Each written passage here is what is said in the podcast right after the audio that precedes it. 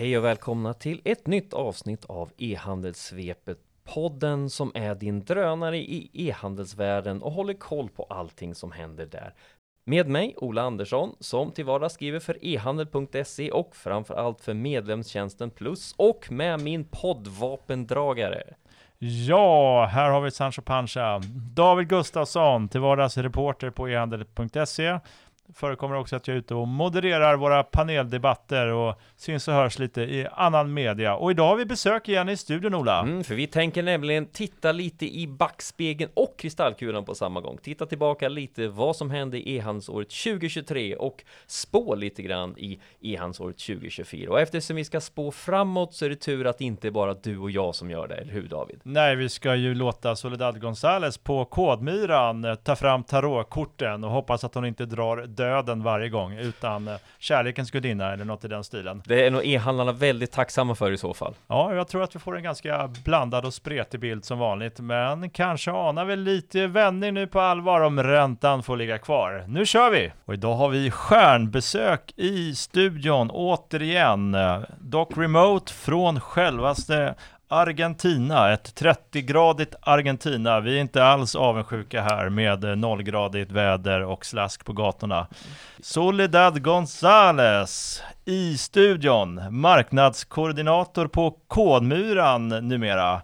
Det är ett bolag som säljer e-handelsplattformslösningar, integreringsbar headless e-handelsplattform och ett affärssystem tillhandahåller man bland annat för e-handlare. Men Soledad var tidigare e-handelsexpert på Postnord och eh, syntes och hördes mycket i Postnords publika sammanhang, och man träffar ofta Soledad på Postnords event och mässor och på olika mässgolv. Flitig, ambitiös och med ett brinnande driv för e-handel. Välkommen till studion, Soledad. Tack så mycket. Vilken introduktion. Så kul att vara här. Ja, värsta kändisintrot här. Men det förtjänar det, tycker jag. Du är ju en e-handelsstjärna verkligen i den här branschen. Och kan du berätta lite vad du gör just nu hos Kodmyran som marknadskoordinator? Ja. Ja, jag arbetar som du säger som marknadskoordinator med marknadsföring framförallt, och jätteroligt och superspännande att arbeta med, som jag någon sa, e-handelsproffs. Det är riktigt kul att arbeta med Katrin och Ola och gänget, och de har funnits, som ni kanske vet, väldigt, väldigt länge. Men som Katrin sa när jag började, vi är jättebra på vad vi gör, men vi är lite dåliga på att berätta eller säga. Så att därför tog vi, tog vi dem in mig, och eh, jätteroligt. De sa vi behövde en kontrast. Vi är väldigt bly- ja, de sa att eh, vi, vi är väldigt blyga, vi är, vi är från eh, Norrland, så vi behövde en latinamerikansk utåtriktad person som skulle hjälpa oss innan så höras. Just det, utåtriktad och eldig. Nej, det är fördomar. Men eh, hur kommer det sig att du är i Argentina? Mm. Precis. Jag är i Argentina och arbetar på distans härifrån. Um, och funkar jättebra. Uh, det är bara t- fyra timmars skillnad då. Uh, för er är klockan tio där någon gång, och för mig är klockan sex eller halv sju. Ja, du hade lite svårt att sova i natt, sa du. Ja. Du hade svår ångest inför att träffa de här stora poddstjärnorna. Vadå? Ska hon inte vara med här? Ska hon vara någon annanstans? Var är Alex och Sigges podcast? Eller hur var det nu? Nej, men du är ju den, i den eminenta podden e-handelssvepet förstås, och, men du har delar av släkten då i Argentina? Ja, hela släkten. Jag är hela härifrån uppvuxen, och, här, och hela min släkt är här. Pappa, mamma, syskon, kusiner. Så att, ja, de gått just med det, dem. Men du berättade att du hyr en egen lya. Det blir för påträngande annars och bo med ja, familjen precis. Och släkten. Man umgås jämt, och det är väldigt trevligt. Man behöver också en paus dock. Så det såg väldigt pampigt ut där, utsikten från balkongen. Ja. Och var är din exakta location i det vackra landet? Ja, det är södra Argentina. Jag kommer från en liten stad som heter Cipolletti, och det låter väldigt italienskt, och det är det också. För det är väldigt många italienare just i den här staden. Det grundades mm. av en italiensk ingenjör Så att, ja, Cipolletti, och det är södra Argentina. Södra Argentina, trettio grader. Som sagt, vi är inte alls avundsjuka. Men vi och, hör varmt i studion åtminstone. Du får vara glada för det då. Ja, lite småkyligt här med nästan tycker jag. Men eh, Soledad, du som är en e-handelsexpert av rang. Jag tänkte att vi kunde börja med att blicka tillbaka lite på e-handelsåret tjugo tjugotre. Vad tar du med dig från det här, i alla fall ekonomiskt kärva e-handelsåret? Kärvt i stort sett alla branscher, inte minst byggbranschen. Många e-handlare har ju klarat sig bra, inte minst skönhetshandlarna. Mm. Men vilka stora händelser och eh, vad har du eh, odlat för minnen från det här e-handelsåret helt enkelt? Ja, jag tänkte så här, om man skulle summera e-handelsåret tjugo tjugotre med ett ord, då skulle det vara lönsamhet, skulle jag säga. Året då lönsamhet blev fokus för många i handelsföretag eh, istället för tillväxt. Um, jag skulle också säga att det blev eh, tydligt vilka eh, företag som har tänkt igenom eller långsiktigt eh, och de som inte har gjort det, som bara... Eh, jobbade utifrån eh, ni vet, riskkapital et cetera et cetera har vi tyvärr eh, sett att de gått i konkurs. Så det vi kommer minnas är ju fokus på lönsamhet, men också att eh, tyvärr så kommer vi minnas alla konkurser bland de företagen. Och en annan sak jag tar med mig eh, är ju det här med den enorma, den enorma skillnaden, alltså den stora dis- diskrepansen mellan branscherna. Eh, som ni kanske såg också i senaste e-barometern, så var det nästan fyrtio procent, trettiosju procent mellan eh, apoteksbranschen och byggbranschen i skillnad, alltså i eh, procentuellt. Det, vi pratar om en enorm, enorm skillnad mellan branscherna. Apoteksbranschen är ju inte så konjunkturkänslig. Vi fortsätter ju knapra Alvedon och Ipren och klicka hem från Apotea och gänget. Precis. Medan byggbranschen har ju haft det otroligt tufft när vi har slutat att renovera och köpa nya lägenheter. Och framförallt mm. har ju byggandet stannat av i stort sett i landet. Så att, ja. det är ju ganska väntat. Jag vet ju att B O G-gruppen har det väldigt tufft. Mm. Medan apoteken ångar på. Men när du säger konkurser, vad är det för typ av bolag generellt som har gått i konkurs? Min bild är att det är de mindre e-handlarna som kanske omsätter två till tio miljoner sådär, som eh, har åkt på mycket stryk när de inte får loss riskkapital. Vad är din bild där? Vilka bolag är det som har gått i konkurs? Vilka e-handlare? Ja, definitivt som, ser, alltså, som jag var inne på tidigare, de som var väldigt, har inte haft kanske en affärsmodell som är hållbar och långsiktig, utan bara eh, ja, litat på att de skulle få in mera pengar hela tiden och inte haft långsiktighet. Men jag ser också att eh, där det är väldigt crowded, de branscherna där exempelvis eh, det är väldigt hård konkurrens, eh, teknik, eh, delar teknikprylar till exempel har det tufft. Det är jättesvårt att konkurrera med bara pris. Vi har ju varit inne lite grann också, David, just det du säger nu, så där, lite kring nischning, att det kanske är de som inte, som inte skjuter brett utan ändå har lite mindre segment de går på. Men sen har vi också pratat om, tjugo tjugotre var också ett mycket lågprisår på grund av det ekonomiska läget, mm. att man vänder sig ännu mer till lågpris. Och att det kanske då, har man sett en sån här spridning på att lågpris och kanske mer premium, starka varumärken och bra, det kanske är de där lite i mitten som haft lite otydligare bild, som verkligen kanske haft det tuffare. Har, känner du igen dig någonting i den bilden? Ja, definitivt. Absolut. Jag håller helt med i den bilden. Lyko, Boost, Revolution Race, Apotea är ju varumärken som är starka, väletablerade, inarbetade. De har ju haft fortsatt en otroligt eh, bra försäljning. Vad är det som gör att de lyckas? För här spretar det ju. Här har vi ju även en modeplattform som har att konkurrera med jätten Zalando till exempel. Boost har ju haft en eh, fin affär från pandemin och fram till idag. Va, vad gör du för analys ja. här? Va, va, varför går de här bolagen fint? Ja, men där är ytterligare en, en vattendelare eh, under tjugo tjugotre. Och det är de som, mellan som, de som har råd att satsa och de som tyvärr ja, men kan inte testa exempelvis på marknadsföring. För det har varit exempelvis Lyko väldigt, väldigt duktiga på. De har syns och hörs överallt, inte bara digitalt utan också satsa på de traditionella kanaler, eh, marknadsföringskanaler. Och sen dessutom så har de varit väldigt duktiga på att kombinera de olika kanalerna.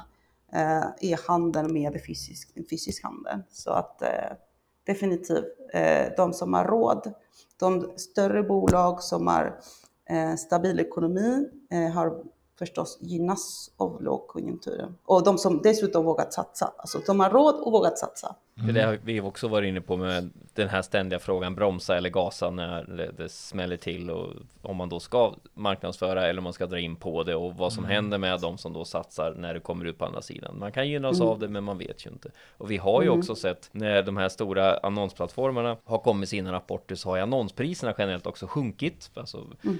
per klick och per annons. Så att det har ju funnits större möjligheter för de som har satsat att kanske få mer för pengarna.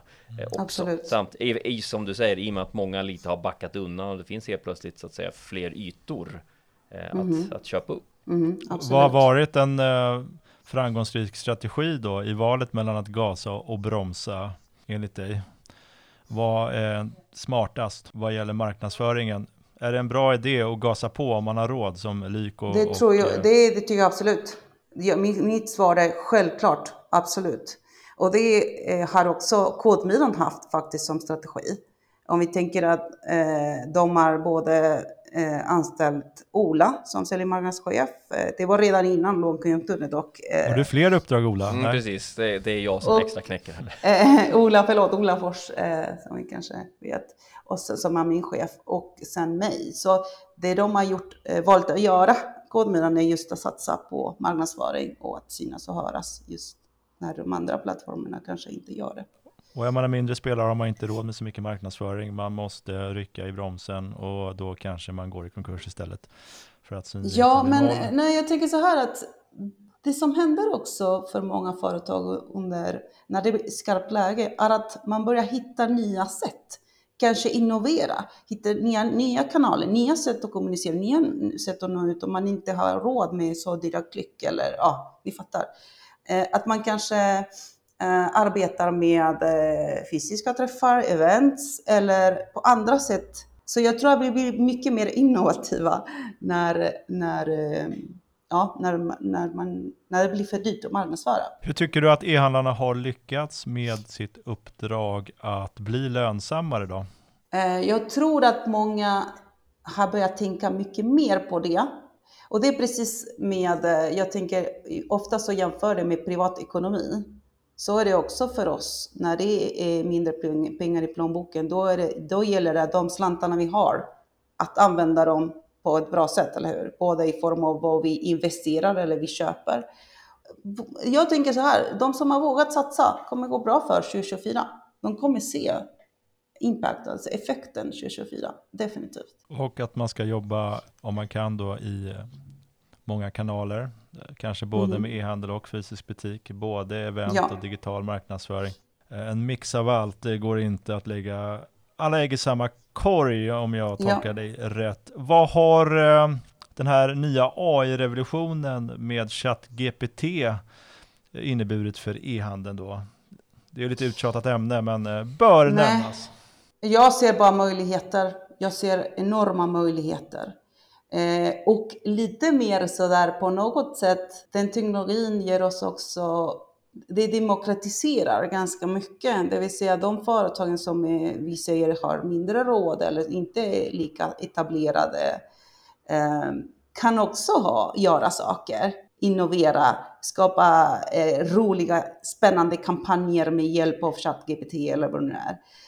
Eller väldigt snygga bilder om man inte har råd med studio och modeller. Så man kan, ni vet, skapa avatarer eller vad det är. Och vara innovativa på ett jättebilligt, kostnadseffektivt sätt. Så jag ser bara möjligheter. Ja, det är ju linje med lönsamhetsmålen.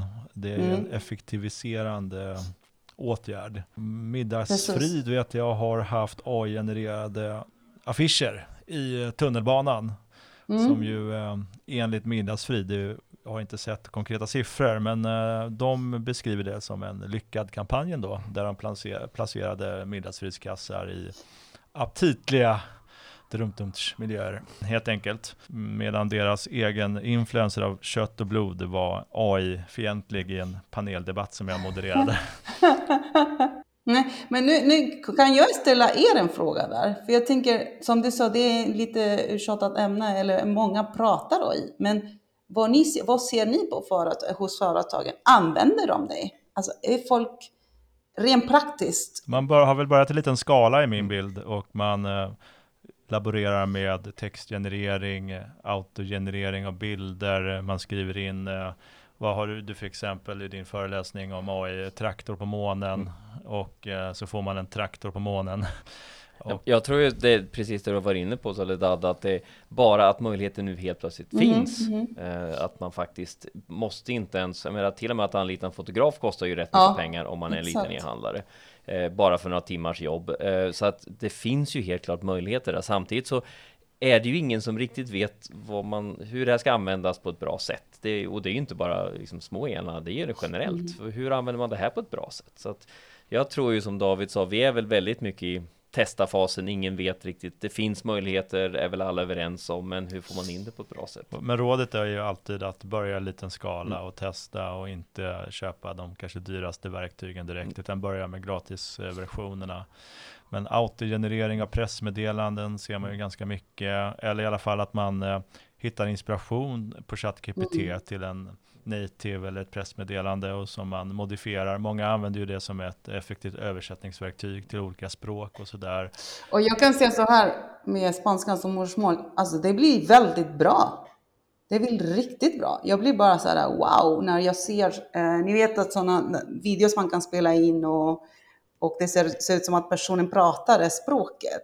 Det blir väldigt, väldigt bra. Det låter ganska naturligt oftast. Jag blev väldigt överraskad, för oftast så tänker man, nej, det blir väldigt robotigt, eller vad man ska säga. Ja, men jag tog en julöl igår med en art director mm. som bland annat jobbat med ett e-handelsbolag just nu här i Stockholm. Och eh, det ska översättas en sajt till engelska, och han eh, har en... Eh, ett otyg att han lägger till s så att i verben så här, makes och, och så vidare. Och det blir ofta fel, och så häller han in det i ChatGPT, och sen ser allt snyggt och prydligt mm. ut, och ja, just det, det är så där det stavas och så. Så att han hade jättestor nytta av det, sa han, i sitt jobb. Och han är ingen Gen Z, han är mer femtio plus. Så att det här är ju ett brett användningsområde, skulle jag säga. Mm. Vi har ju också sett, kopplat till exempelvis, har ju Amazon också teststadiet lagt in en bildgenereringsplattform eller verktyg i sin egen annonsplattform också, så att annonsörer ska kunna skapa, som du sa, aptitliga bilder. Det ska se ut som det är en trevlig miljö på den här produkten man säljer. Mm. Så att jag tror också vi kommer att se att i de här verktygen som man som e-handlare använder mm. kommer det här börja dyka upp, och då blir det ännu enklare att använda det när det är närmare det man faktiskt gör. Eh, när man inte ens måste gå ut till ett separat verktyg, utan det finns redan på de här plattformarna man använder. Men det är väldigt tidigt fortfarande, så att det är ju spännande att följa. Och vi har även sett ett exempel på en A I-modell nu också, en A I-influencer. Den första i sitt slag i Spanien har hon lanserats. Hon har redan tvåhundratusen följare på Insta, så ja. Så att där händer det ju också A I-avatarer som fungerar som influencers och eller modeller och visar upp modeprodukter helt enkelt i det här fallet. Mm. Det kommer väl också explodera kommande åren. Du nämnde Amazon och hur de använder sig av A I och den här teknologin. Men ni förstår att den lilla e-handeln som inte, eller omsätter bara några hundratusen, har samma möjlighet som den här enorma jätten. Det är det jag menar med att demokratisera på något sätt. Um, möjlighet. Och det är det ändå som är spännande med det här, att det kostar egentligen ingenting eller väldigt lite för att få ändå ganska kraftfulla verktyg. Mm. Så att det kommer ju helt klart bli spännande att se när man då kan göra mer proffsiga bilder som liten e-handlare till exempel, eller få hjälp med texterna när man ska ut i världen på fler språk. Mm, verkligen. Men också den möjligheten, för en sak, om vi ska tillbaka till tjugohundratjugotre och vad som har hänt, en annan sak som har varit väldigt tydlig och markant är skillnaden mellan de företagen som man satsar på att expandera utomlands och de som inte har det. Och det ser vi hos våra kunder. Att, eh, självklart, ja, men vi ser ju att den svenska marknaden har haft det riktigt tufft. Det är inte lika bra att eh, vinna marknadsandelar eller växa i Sverige. Så då måste man titta på, börja titta på andra marknader. Då kommer de här verktygen att eh, på något sätt in och hjälpa de här e-handlarna som ska ut i världen och ja, översätta, ni vet, till tyska, polska och alla möjliga språk. Så att eh, definitivt, ja, det borde vara högst på prioriteringslista att eh, ge sin, alltså i handlarna tänker jag, att ge sina anställda tid och att utbilda sig och testa. Alltså lämna fredagar eftermiddag bara för att satsa på att lära dig eh, ChatGPT och alla möjliga verktyg, bara för att det blir en investering för företagen.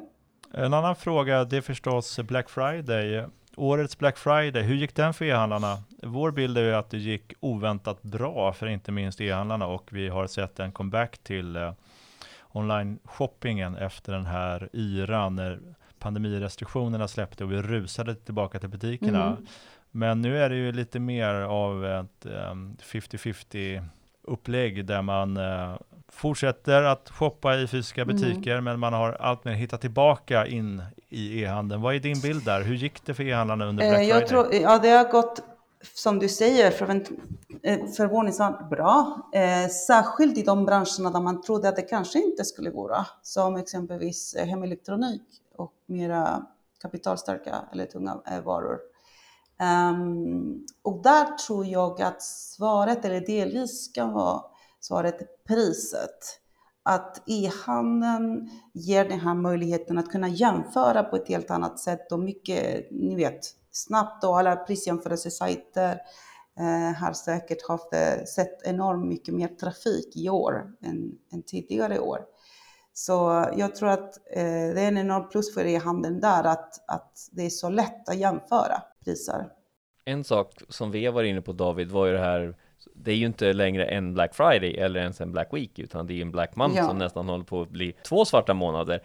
Eh, hur, hur tror du att den här utvidgningen av perioden kan påverka? Kommer det, kommer det vara hållbart, eller kommer det komma någon motreaktion att det här går inte längre? Vi kan inte ha rea två månader i sträck. Ja, där tror jag att eh, företag måste ha en i, i, tänk igenom, tänka igenom ordentligt. Vad innebär detta för oss? Vad är det för, alltså ha en strategi, en prisstrategi för det första. Och för det andra, vad är det för marginal vi pratar om här? Eh, för det är ingen mening förstås, ingen poäng att gå back på, på, på dem en sån lång period, det är klart.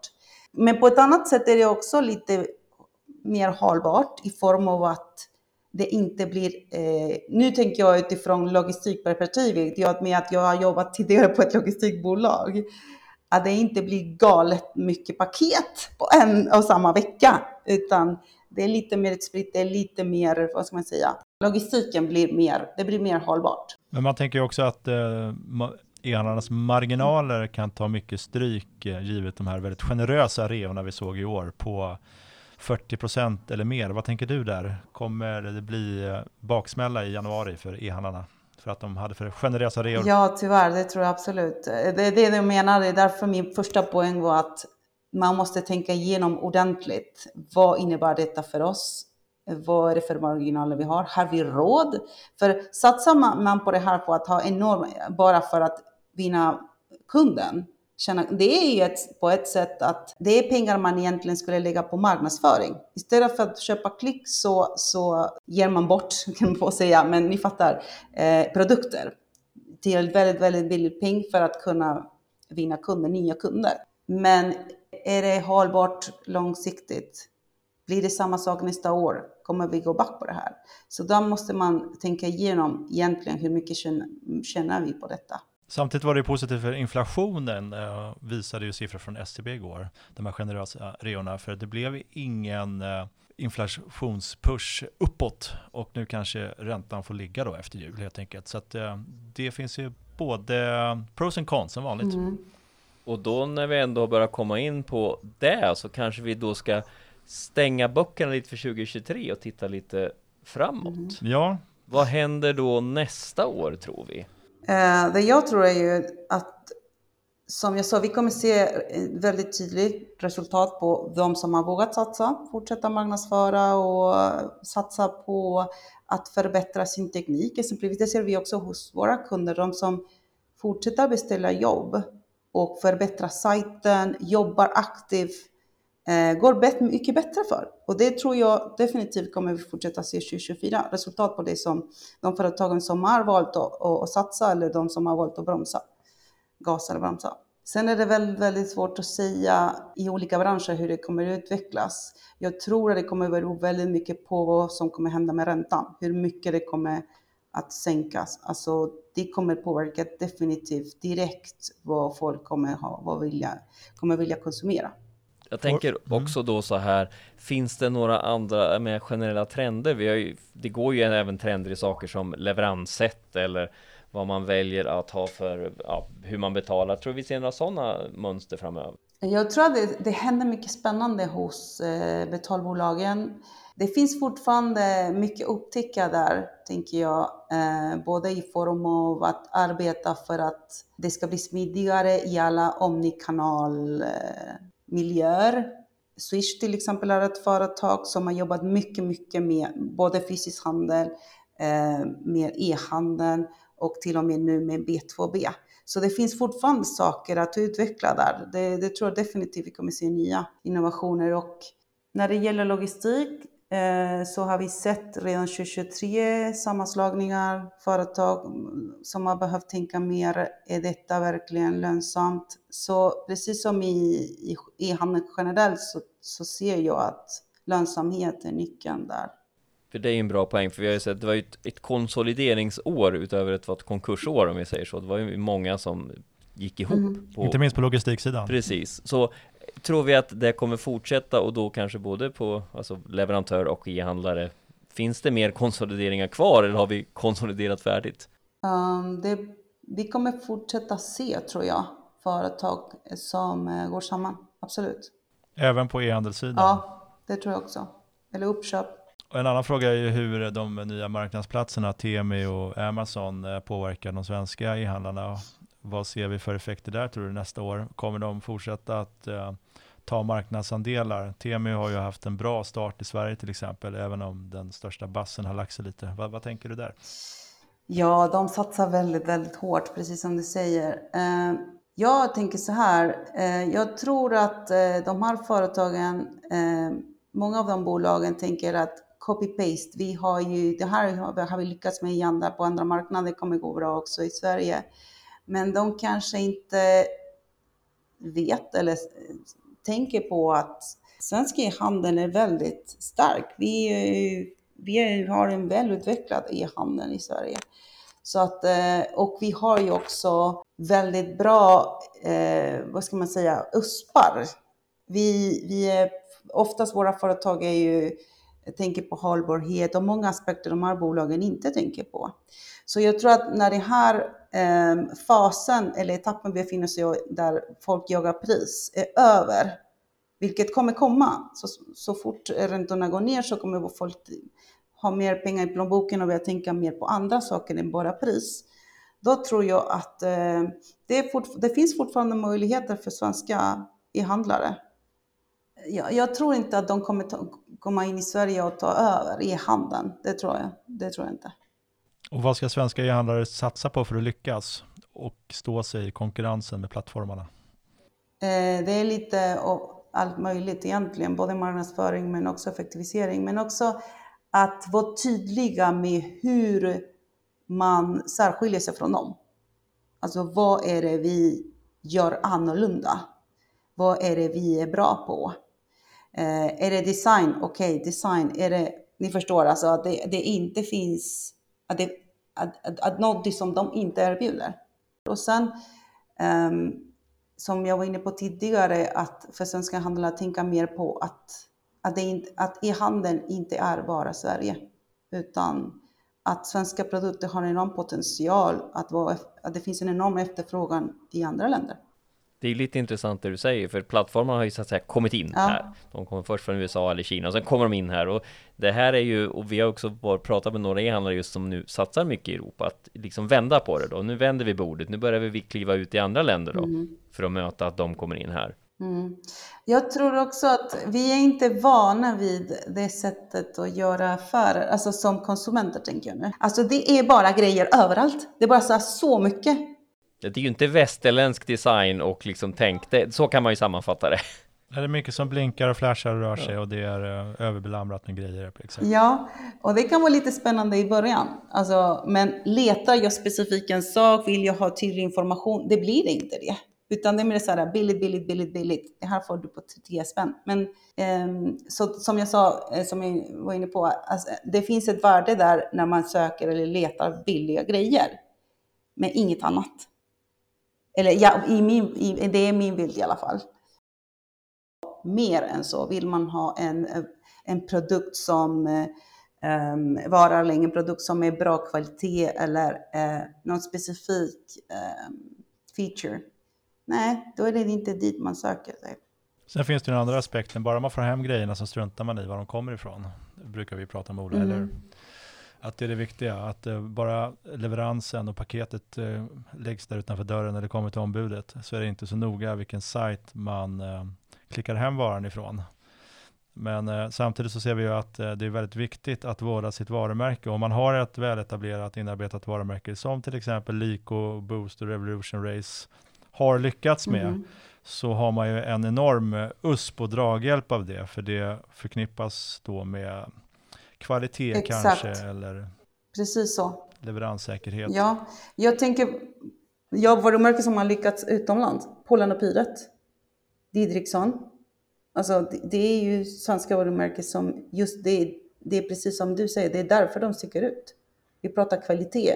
Eh, Polarn och Pyret till exempel pratar om Eh, tre barn per plagg eller vad nu de säger. Alltså att ett, ett plagg ska vara tre barn. Man ska kunna sälja second hand et cetera. Eh, det kan inte Temu lo- lova. Inte vara rädd för att tänka Europa, mm. U S A i ganska tidigt skede, va? Att man kan skala i alla fall regionalt ganska snabbt i Norden. Absolut. Och sen vidare ut i Europa. Mm. Det verkar också vara viktigt. Mm. Va? Mm. Ja, är det några fler trender, stora trender du ser för tjugo tjugofyra innan vi avrundar? Jag skulle säga att ja, men innehåll är en grej där vi kommer se jättemycket spännande. Just för att, som vi pratat tidigare, A I och alla verktyg som finns tillgängliga nu. När företagen börjar ge sig tid och faktiskt lära sig att ge tid och anställda att testa, då kommer det komma en enorm boost i det området med eh, spännande grejer som händer. Och man ska vara på TikTok, antar jag, fortfarande. Ja, precis. Nya plattformar, definitivt. Och det blir spännande att följa framförallt utvecklingen bland de unga. Vad de kommer att tycka är spännande. Eh, I och med sättet att konsumera innehåll är ju det här non-stop-flödet. Kommer man också vilja konsumera varor på samma sätt. Så där blir det kanske också ett skifte i beteendet och hur vi konsumerar online. Och sen har vi förstås en stark begagnat trend, second hand-trend mm. framåt, inbillar jag mig mm. att den är livaktig. Men om räntan går ner, vi får lite mer i plånboken över, behöver vi inte lägga hälften av inkomsten på ränteavgiften på bostadslånet, då kanske begagnat trenden trycks undan lite igen. Mm. En sak jag kan bidra med att lägga till till den här du sa med second hand. Jag tycker det är jättespännande just med begagnad handel. Jag, under min tid jag var med i Barometern så utvecklade jag just ett specifikt avsnitt att vi följde då med konsumentundersökningen, så följde vi second hand. Jag tycker det är otroligt spännande. Och där finns det också enorma möjligheter för företag att använda sig av den här nya teknologin eller nya teknik för att kunna eh, på något sätt göra den här affären lönsam. Eh, för det är någonting, en utmaning för många bolag att faktiskt skala eh, en sån business. Där det är så, det är så manuellt att kontrollera varje plagg och ni vet, priset et cetera et cetera. Där ser jag Arkivet till exempel som en aktör som är otroligt duktig både på innehåll men också att skapa um, en community kring uh, ett varumärke. Uh, de är jätteduktiga. Ja, de har ju en livaktig community och i motsats till vad Lyko-grundaren hävdar så är ju kundklubben definitivt inte död i det mm-hmm. fallet. Precis. Utan... Det är otroligt spännande att, att använda sig av det eh, för att nå ut. Och också den här kombinationen om ni kan ha både fysisk och e-handel ser vi också där. Så det är jätteintressant. Jag tror att det kommer hända väldigt mycket på den fronten second hand och eh, innovera med eh, ny, ny teknik inom, inom second hand. Så att, så att man gör den affären lönsam, når lönsamheten i affären. Eh, jag kan eh, också dela eller bidra med en grej från Argentina eh, som jag tänkte nu. Jag var i, på ett köpcentrum i helgen, ville ha löparskor. Jag eh, tog inte med mig så mycket bagage för, för mig själv, utan det var mest presenter, så jag behövde köpa nya grejer här. Och en sak som händer i Argentina just med den enorma inflationen det här landet har är att det har blivit som enorma skillnader på marknaden i form av vad, vad, vad man har råd med. Så det som skulle vara motsvarande outlet i Sverige, alltså väldigt, väldigt billigt. Antingen så köper du jäkligt billigt, billiga grejer eller väldigt, väldigt dyrt. Alltså det, har, det finns ingen mellanting. Antingen man har råd med jäkligt dyra grejer, och då är det en statusgrej egentligen. För löparskor är ju löparskor. Men ni fattar, jag såg ett par skor för fyra tusen kronor. Jag var motsvarande med fyra tusen kronor. Vem köper det här? När en vanlig lön, den här killen som sålde skorna, eh, känner sig... trehundra dollar, det är ungefär tre tusen kronor i lön, månadslön. Så det är som, mm. jag pratade med den här killen och sa, vem köper de här skorna? Och han sa, ah, de som jobbar på oljebolag, så de känner väldigt bra. Men i alla fall, min poäng med där var ju att här i Argentina, det man ser är att det blir som en parallella marknaden, kan man säga. Istället för second hand, för second hand är inte så stort ännu här. Så ser man att man konsumerar antingen jättebilliga, oftast Kina-grejer, kan man kalla man det för här. Eller väldigt, eh, på riktigt mera så här, fallbara saker och så, men väldigt, väldigt dyra. Otroligt dyra, till och med för oss, med svenska kronor. Just det. Så att, eh, har Temu, är Temu på plats i Argentina? Och marknadsför ja, sig. Nej, här är det lite andra plattformar, men de finns eh, i, i Brasilien, tror jag. I Argentina tror jag inte de har något, i alla fall inte här. Det är alldeles för långt bort, logistiken är alldeles för komplex för att komma hit eh, till Patagonien. Men eh, i Sydamerika så är Mercado Libre, har ni hört om Mercado Libre någon gång? Det är de som är typ ja. motsvarande Amazon.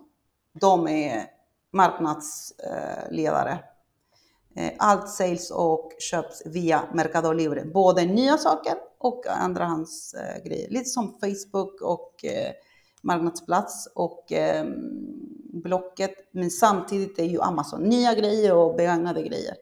Allt sales och köps där. Det är ju också en väldigt, just som när vi pratar om expansion ute i världen, att veta var ska man vara någonstans. Vilka är konkurrenterna, vilka är plattformar som är relevanta. Mm. När man kommer till andra länder, då det är alltid också en utmaning. Ja, ja det kanske inte är Amazon som är förstahandsvalet till exempel i Sydamerika, utan Mercado Libre. Mm. Ja, man kan också lägga till till kundklubben att den har gjort comeback. Det är ju viktigare än någonsin med förstapartsdata och ta hem den nu när tredjepartscooking fasas ut. Så att eh, Lyko-grundaren kommer nog få fel där. Men även han har ju en livaktig kundklubb. Det är mest eh, i affekt när han vaknar på morgonen på fel sida, tror jag. Men eh, det är ju viktigare än någonsin att få hem den första partsdatan, eller hur, Ola? Ja, det, och det kommer ju bli ännu viktigare, för under nästa år så kommer ju Google börja döda tredjepartskakan fullt ut. Så när vi går in i tjugo tjugofem så har ju både Apple och Google då gjort det. Mm. Och när de två jättarna har bestämt sig för att en teknik är död, då är en teknik död. Mm. Så. Det här samtalet skulle nog kunna leva länge, tror jag. Det är inte, det är inte dött.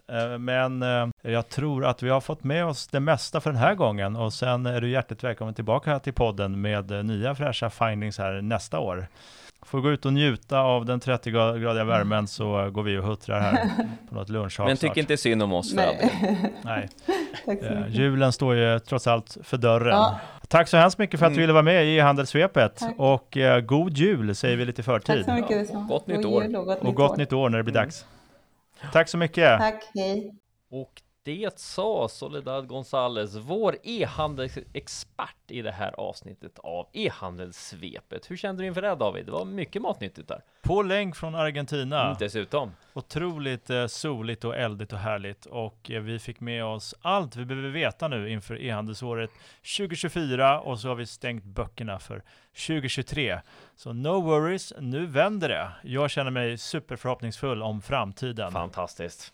Och det var veckans avsnitt av e-handelssvepet. Och ni följer oss som vanligt för de senaste nyheterna på e-handel punkt se och i våra sociala medier. Eller till exempel på Plus som du är redaktör, Ola. Och där på alla de där kanaler där vi finns så hittar ni ju alltid det senaste som händer i e-handelsvärlden. Så häng med oss så har ni koll. Precis, häng med oss och hem och klä granen nu och slå in klapparna och glöm inte lacka också. Ta hand om er nu där ute i gråslasket. Vi ses och hörs hörni. Ha det bra, hej hej. Ha det bra, hej.